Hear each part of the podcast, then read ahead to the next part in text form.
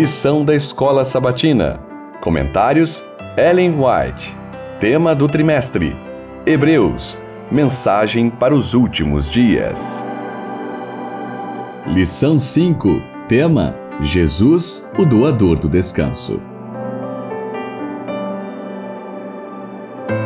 Terça, vinte e cinco de janeiro. Hoje, se ouvirem a sua voz.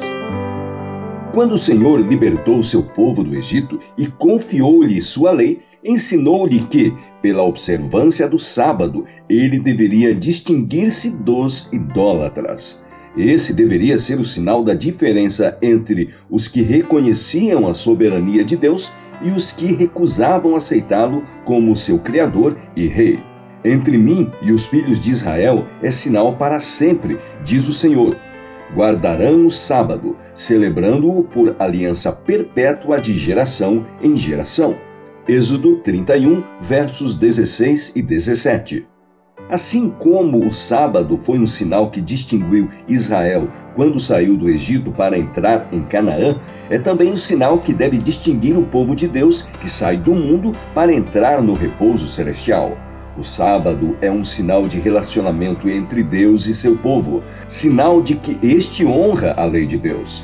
É o que distingue entre os fiéis súditos de Deus e os transgressores. Testemunhos para a Igreja, volume seis, página duzentos e setenta e oito. A verdade de Deus, recebida no coração, é capaz de fazê-los sábios para a salvação. dois Timóteo três, quinze. Crendo nela e obedecendo-lhe, você receberá graça suficiente para os deveres e provas de cada dia. Você não necessita de graça para o dia de amanhã. Lembre-se de que você só tem a ver com o dia de hoje. Vença por hoje. Negue a si mesmo hoje. Vigie e ore por hoje. Em Deus, obtenha vitória por hoje.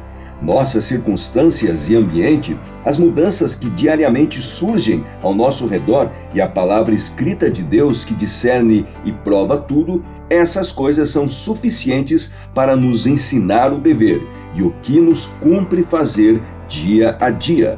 Testemunhos para a Igreja, volume três, páginas duzentos e setenta e sete e duzentos e setenta e oito. Ah, se cada um simplesmente conhecesse por experiência pessoal quanto do prometido descanso celestial pode ser assegurado à alma, agora mesmo, pela oração sincera.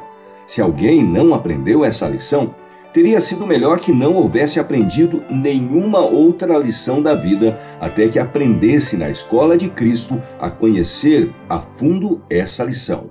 Eis um assunto para meditação, que o ser humano, depravado e perdido em sua condição natural, pode ser restaurado e salvo pela bondosa ajuda que Cristo lhe dá no Evangelho.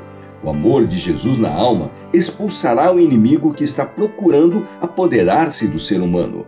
Toda provação suportada com paciência, toda bênção recebida com gratidão, toda tentação fielmente resistida, tornará você uma pessoa forte em Jesus Cristo. Toda essa graça pode ser obtida na oração de fé. Apodere-se da força do alto. Até mesmo Jesus, quando se preparava para alguma grande prova, recorria ao isolamento nas montanhas e passava a noite em oração a seu Pai. Este dia com Deus, cinco de abril, página cento e dois.